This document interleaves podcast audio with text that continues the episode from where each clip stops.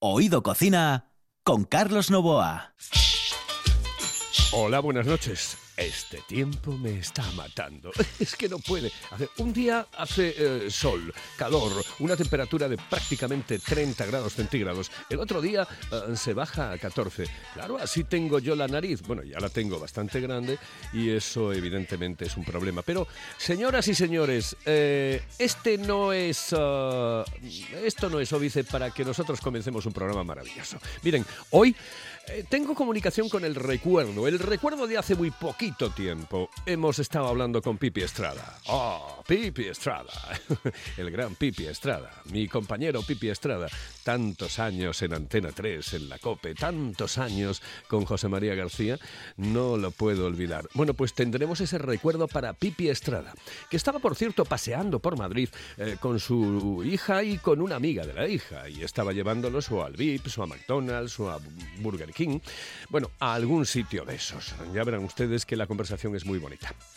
Bien, y aparte de esto, hoy vamos a tener comunicación con Ismael para que nos dé Me da una buena receta. Tendremos hilo directo con Juana Rivas. Por cierto, estrena estrena una sección en este programa, porque eh, ya a partir de ahora Juan Arribas deja el mundo del cine, le da la alternativa a Esther eh, del Moral y aquí, en este programa, nos va a hablar de la infancia y la comida. Es decir, aquellos sabores, um, aquellos, aquellas sensaciones eh, culinarias que uno tenía de pequeño. Hoy concretamente nos va a hablar de algo muy pero que muy interesante. Y señoras y señores, tendremos hilo directo en nuestro programa con eh, José Augusto de los humanitarios. José Augusto va a ser quien dé el pregón de los humanitarios este año. También hilo directo con Esperanza de los Humanitarios, que nos hablará de Fabada y Panchón. Todo ello aquí en RPA. Esto es Oído Cocina. Oye, que quiero que me digas, en, en Madrid, eh, ¿dón- ¿dónde, comes? Eh, apa- aparte de casa, evidentemente.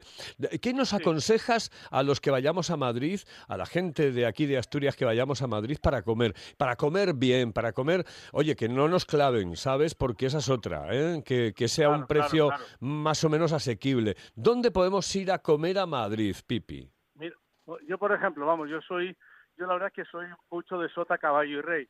Eh, a Casa Juan, ca- eh, en Casa Juan, la verdad que tengo una comida también muy casera, yo soy muy de, muy de cuchara como buen asturiano y yo en Casa Juan, en la calle Infanta Mercedes, pues cerca del chisto y del asador, pues la verdad que me encuentro como si comiera en mi casa. Luego hay un sitio también que se llama Cocu, Cocu, donde tiene las mejores tortillas del mundo. Esa la, es la típica tortilla que, que, que está medio hecha pero que tiene un sabor especial. Bueno, bueno, una, una, una, una, una, una, una auténtica maravilla eh, la- las, las tortillas de, de Do- eh, ¿dónde, está? ¿En qué calle? ¿En qué calle está eso? eso también está, está hacia esquina de Infanta Mercedes con, con, con- con Chaspina, con Chaspina. Ajá. Infanta Mercedes con, con Chaspina, sí, está, está en esa zona exactamente. Y luego también otro sitio donde voy mucho es a La Chalana. La Chalana, eh, tanto en la Castellana como en la Plaza España, la Chalana de, que además son, son asturianos y, y se come que es una auténtica maravilla, pues la verdad que me muevo, ya te digo, en las tortillas del cocu, el, pues, Casa Juan y luego, la- y luego la Chalana. Luego, bueno, luego tienes los amazónicos, el amazónico, eh, el, el ten con ten, pero bueno, eso ya es más de postureo y aunque lo está regentado por, por asturianos como es Sandro y su, y su mujer Marta, y luego hay un sitio, ese ya es un poco más caro, es un poco más caro, ahí sí que ya tienes que rascar un poquito el bolsillo, que es el Paraguas. El Paraguas está en la calle Jorge Juan y es un restaurante donde se come que es una auténtica maravilla y también y también digamos está regentado por asturianos. Ajá. Oye, y una cosa... En eh, Oviedo había un paraguas, en Oviedo había un Sí, paraguas. sí, no sé sí. si tú lo llegaste a conocer. Sí, hombre, Además, sí, en- sí. Donde la- en la catedral, en la plaza del paraguas, Sí. o enfrente, ¿eh? claro, de ahí Sí. nace, de ahí nace el paraguas. Bueno, el paraguas se ha hecho muy en Madrid es un lugar donde donde van los, los tíos más potentados económicamente. ¿eh? Bueno, bueno, eso está bien. Oye, una cosa, eh, si yo salgo, por ejemplo, imagínate que, que, estamos en la tertulia del chiringuito, salimos por la noche y queremos tomarnos una copa, una copa, pero bien, ¿eh? con tranquilidad, nada de copas de esas, no, no, no, no, una copa con tranquilidad, ¿dónde me aconsejas que nos tomemos la copita? Pues una, una copa con tranquilidad, pues la verdad que yo últimamente hago poca vida social, fíjate lo que soy, me dedico a mi hija, me dedico a mi trabajo y cuando salgo, bueno, pues me muevo mucho en, en Cube, Cube es un lugar en la calle en la calle Capitán Capitán Aya, que es un sitio que está muy bien, muy agradable para tomar una copa y yo suelo ir ahí por la tarde, bueno, pues yo me tomo mi botella de agua y tiene un ambiente muy agradable. Se llama Cube y es en en la calle, en la calle, en el Capitán Aya. Bueno, y para finalizar, eh, si vienes a Asturias, ¿dónde, mm, vamos, el sitio que no puedes perdonar para comer? Casa Arturo, en la guía, en Gijón. Casa Arturo. Casa Arturo, Casa Arturo, Casa Arturo es, es, un lugar para mí ya marcado, marcado en el calendario para los restos de mi vida. Eh, eh, es el, mm, casi casi el santuario, ¿no? Sí, sí, yo está, está eh, pegado al bolinón, está en, la guía y bueno, la verdad que te voy a decir una cosa, es que en Gijón, y perdóname, perdóname, tengo que decirte que eh, en cualquier esquina comes bien, o sea que vayas por donde vayas, eh, hay, un, hay un sitio en la playa que se llama que se llama Pelayo, que, es, que, es, una que es una maravilla también. Pero es que yo en Casa Arturo, no sé, de, esos sitios que te encuentras cómodo, que te encuentras a gusto y cada vez que voy a Gijón, pues la verdad que que me apetece pasar por Casa Arturo. Es decir, y, luego, bueno, pues y luego en Pelayo, eh, en la playa, en la playa de San Lorenzo, está fantásticamente bien. Bueno, las sidrerías es una auténtica maravilla. Es decir, es que ¿Sabes qué pasa? Que yo te hablo de un sitio, Casa Arturo, por, ya por afecto, por cariño, pero no porque realmente en otros sitios, es decir, es que tú vas por Gijón y te metes en cualquier chigre y comes de maravilla. Bueno, y la última, ya está la definitiva. ¿eh? Eh... En, Oviedo, en, Oviedo, también, ¿eh? En Oviedo hay muchísimos sitios. Eh, esta es la definitiva. ¿Tú cocinas algo? ¿Y el Cantábrico? Sigue el Cantábrico. No, que va, que va, cerró, cerró, cerró. tanto, claro, tanto la parte de, hombre, allí, allí comimos tú y yo varias veces, ¿eh? Sí, sí, ¿Eh? con, pues no me recuerdo si con Pepe Gutiérrez, con, eh, Javier Ares, sí, sí. Oye, una, una, una cosa, Pipi, eh, ¿cocinas algo tú? Sí, yo soy, yo soy, ¿sabes qué pasa más? Me gusta y le pongo mucho cariño.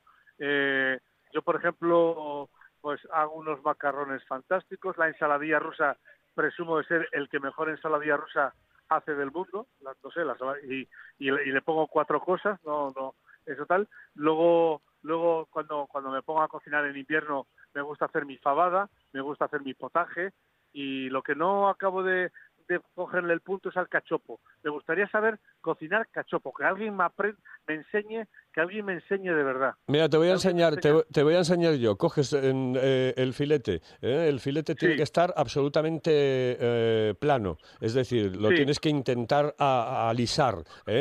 Ah, le echas la sal, evidentemente, por fuera y un poco de harina, un poco de harina. Por dentro lo rellenas con un poco de jamón, con un poco de queso, con lo que tú quieras meterle dentro, ¿eh? y, y uh, lo metes en el huevo, una vez eh, que ya le echaste un poco la harina por encima para que selle bien, le echas el huevo, eh, lo metes en eh, pan rallado, pero pan rallado ruso. Intenta, me parece que se llama así, pan rallado ruso. Ah, Te lo digo, sí, porque mira, el otro día, es que el otro día nos dieron la receta aquí del mejor cachopo que hay en, en, en España, que es el cachopo de la sidrería Pichote en Oviedo, en la Plaza Gabino Díaz Merchán. Un abrazo muy fuerte, Pipi, de verdad, te quiero mucho, ya lo sabes, ¿eh? te quiero mucho, mucho, mucho. Es recíproco, Carlitos, es recíproco. hemos, hemos, hemos estado en muchas batallas en juntos muchas. y la vida y la vida todavía nos mantiene ahí. exactamente. y aunque sea por teléfono, todavía escuchamos nuestra voz y, y espero compartir contigo en Oviedo o en Asturias algunos lugares para poder comer bien y sobre todo ese lugar que dices que es el, el mejor del mundo de cachopo. Que te lo digo yo. Hay que te, lo, comerlo, ¿eh? te lo digo yo. Un abrazote. Hasta luego. Cuídate mucho. Adiós a todos. Estás escuchando. Estás escuchando RPA, la radio autonómica. Hello, eh, señorita. ¿Sí? Excuse me. Eh, perdón. ¿Me puedo decir, por favor, dónde puedo comer el mejor cachopo? ¿Es cachopo de Asturias? Es cachopo, claro, pero el mejor Ah. de Asturias, no. El mejor de España y, y, vamos, y del mundo entero. No. En Oviedo, en el Pichote Café de la Tierra, en la Plaza Gabino Díaz Merchán. Pero mejor llame para reservar, ¿eh? Apunte. 984 28 29 27. 984 28 29 27. Oído Cocina con Carlos Novoa.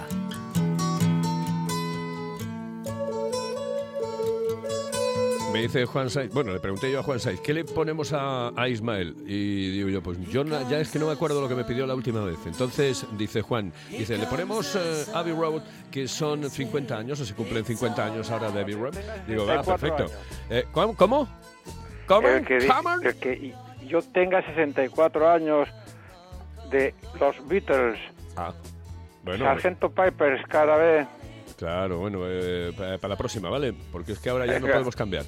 Bueno, eh, Isma, que me hablas hoy de un pescado que incluso mm, prácticamente muerto te puede mm, pegar un bocado que flipas en colores. ¿eh? El Es congrio. Le congua. correcto. A, a algunos amigos tengo yo que les falta un dedo de pescar congrio. ¿Sí? Sí. Madre mía. Porque además se infectaba bastante las heridas del congrio. Tenía, parecía que tenía alguna baba rara de esas. Sí, sí, pero es que lo ves así tirado. Yo recuerdo una vez en, en una de las barquitas que iban a San Balandrán, allí en Avilés, cuando yo era un chavalete, ¿eh? Eh, nos llevaban unos pescadores y había uno que había pescado un congrio por ahí. No bueno, tenía un congrio ahí metido. Y el congrio dice, ni te acerques, ni te acerques al puñetero congrio, que este parece que está tira- muerto y te puede llevar en la mano entera. Exacto, exacto. Sí, sí. Bueno, vas a hacer congrio con guisantes, Con arbellos. con arbellos. Eso es. Vale, venga, vamos. Bueno, lo primero explicar qué parte del, del congrio preferimos. ¿eh? Eh, La parte buena del congrio está entre la cabeza y la primera aleta. Oh, Luego para abajo empieza a coger espinas. También se come muy rica, pero si quieres un plato más fino, pues lo hacemos con esa parte. Con lo cual compramos de la primera aleta para arriba en rodajas y la cabeza para hacer el caldo.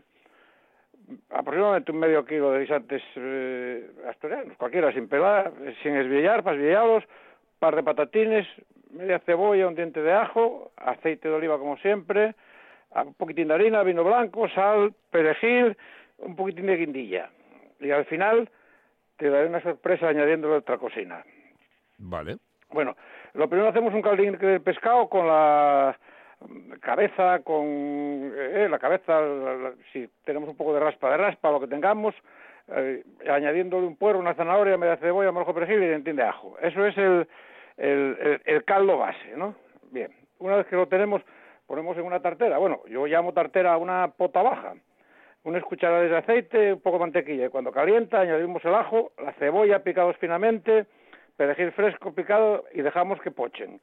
Subimos el fuego, añadimos los guisantes para que calienten un pelín, los rehogamos y cuando vemos que están ya bien rehogadinos, añadimos un pelín de harina, damos unas vueltas, el vino blanco, dejamos que evapore el alcohol, lo cubrimos con el caldín, sazonamos sal y pimienta, le damos un hervor de 10-15 minutinos a las patatas y los guisantes y en la sartén de al lado echamos unos rodajines de congre por otros caes a sellarlas. Las metemos en la, en, la, en la tartera ya con los guisantes y los patates y que se hagan unos 10-15 minutos. Y no hay que pasarla, no hay que pasarla demasiado de cocción, ¿eh? Vale. Y luego, cuando faltan tres o cuatro minutos, podemos añadirle un puñado de almejas para decorar. Que les tienes pre- previamente las almejas, siempre que las vayamos a usar, conviene tenerles un, poco de tiempo con en agua con sal, porque así es como están bombeando, pues Sí. impurezas. Y a servir.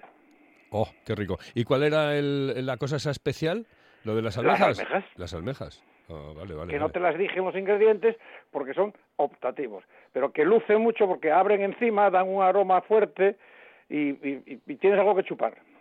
Sí, señor. Sí, señor, que es bueno tener algo que chupar siempre. Pues, Bueno, eh, para el caldín, coges caldín y, y con la almeja está muy rica. eh, un abrazo muy fuerte, Ismael.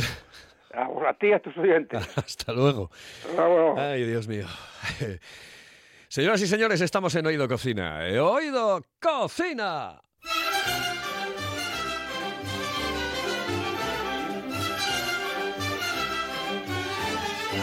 La cocina de la infancia. Y es que Juan Arribas se me ha ido a otra historia. Dejó el cine, sí, dejó el cine. Y se me queda con, con las cocinas de la infancia, con los sabores de la infancia. Así que a partir de ahora tendremos el comentario de Juan Arribas con la cocina de la infancia.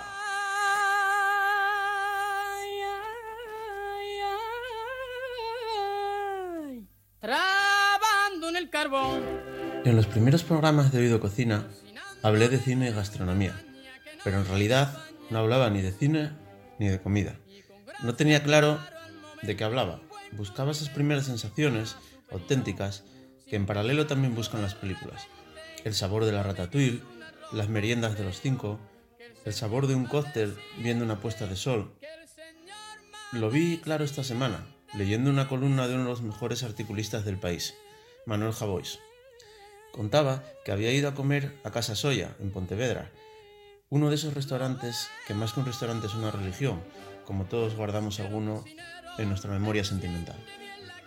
Después de la experiencia de su cocina, en la que cada plato le sorprendía, el postre había sido nada más y nada menos que pan con chocolate. Estaba claro que no era un pan cualquiera o un chocolate cualquiera, pero para él, en el momento que lo probó, había sido como volver a los nervios de un examen de sociales, a su programa de dibujos preferido o a ver a sus padres jóvenes otra vez. Había sido feliz.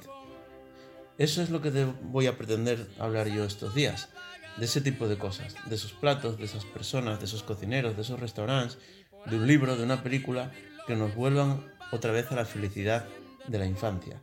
Porque como decía Camilo VI en sus memorias, la patria no es la infancia, es la comida. Trabando en el carbón.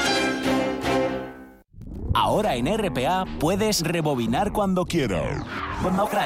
Rebobinar cuando quieras. Accede a www.rtpa.es y disfruta del servicio a la carta de RPA. Toda nuestra programación donde quieras y cuando quieras. Buenos días, Asturias. Comenzamos jornada de martes. RPA, la radio autonómica. La radio autonómica. En la calle Campo Amor, todo un clásico. Restaurante Sidrería Nalón. Una amplia carta y unas especialidades que te harán perder el sentido. Una sopa de pescado increíble, el mejor cachopo de ternera y un plato sublime, la merluza al nalón. ¡Ay, el postre! ¡Los postres! ¡Mmm! Para chuparse los dedos. Restaurante Sidrería Nalón. Nuestro teléfono es el 985 21 20 16. El Nalón. Todo un clásico en la hostelería obetense.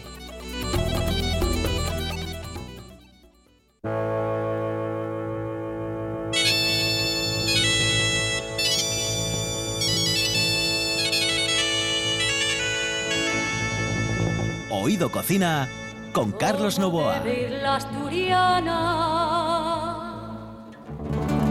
Voy a ir yo por San Martín.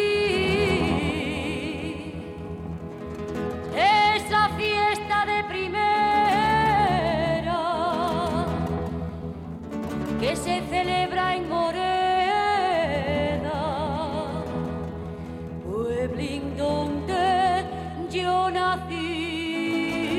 Ay, Rosa María Lobo, la quiero tanto, es que la, la adoro, es una de, de mis amigas entrañables, además, eh, bueno, algún día contaré cosas de ella, es, es un cielo, es un encanto, y otro encanto es eh, mi amigo José Augusto Suárez, está aquí en el estudio. José Augusto, muy buenas noches, saludos cordiales. ¿Qué tal, Carlos? Muy buenas, noches. Buenas noches. José Augusto va a ser, va a tener eh, el privilegio de ser el pregonero de la fiesta de los humanitarios.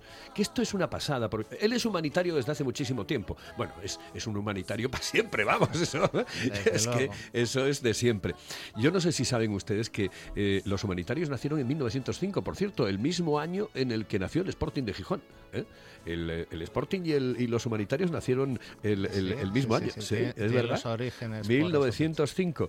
Y José Augusto Suárez, que, bueno, pasa por ser ingeniero técnico de minas, decano del Colegio de Ingenieros Técnicos de Minas, consejero del Consejo Nacional de Ingenieros Técnicos de Minas, un hombre vinculado al mundo del rugby que flipas en colores, porque ha estado muchísimo tiempo en el, en el mundo del rugby. Yo no sé por qué no sigue, porque esa es otra. Eh, ¿Por qué no sigues? Bueno, porque con todas las cosas no se puede, porque tiene que haber, hay cambios de directivas y hay, hay que eh, dejar pasar a, gente nueva con nuevas iniciativas, pero sí que he estado muy vinculado tanto con la Federación Asturiana de Rugby, con sus elecciones y con el Real Oviedo Rugby.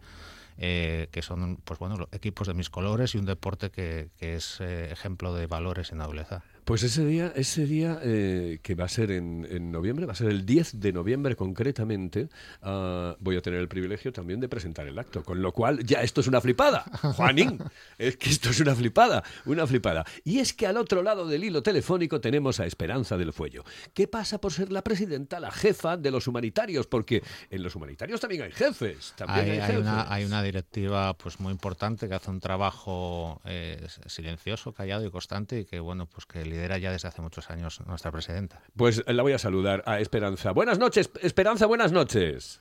Buenas noches, Carlos. Buenas noches. Buenas noches. Oye, antes de nada, pero quiero que me digas eh, qué se siente al ser jefa de los humanitarios, porque cuidado, que no es lo mismo ser jefa de cualquier cosa, no, es que es una multinacional, no, humanitarios, eso es ya algo más importante, ¿a que sí?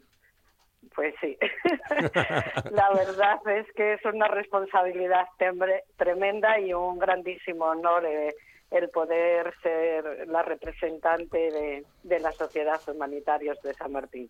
Esperanza, oye, hay una cosa que eh, me gustaría saber exactamente de los humanitarios. O sea, nace en 1905 y nace por qué. Eh, ¿Cuál fue la razón?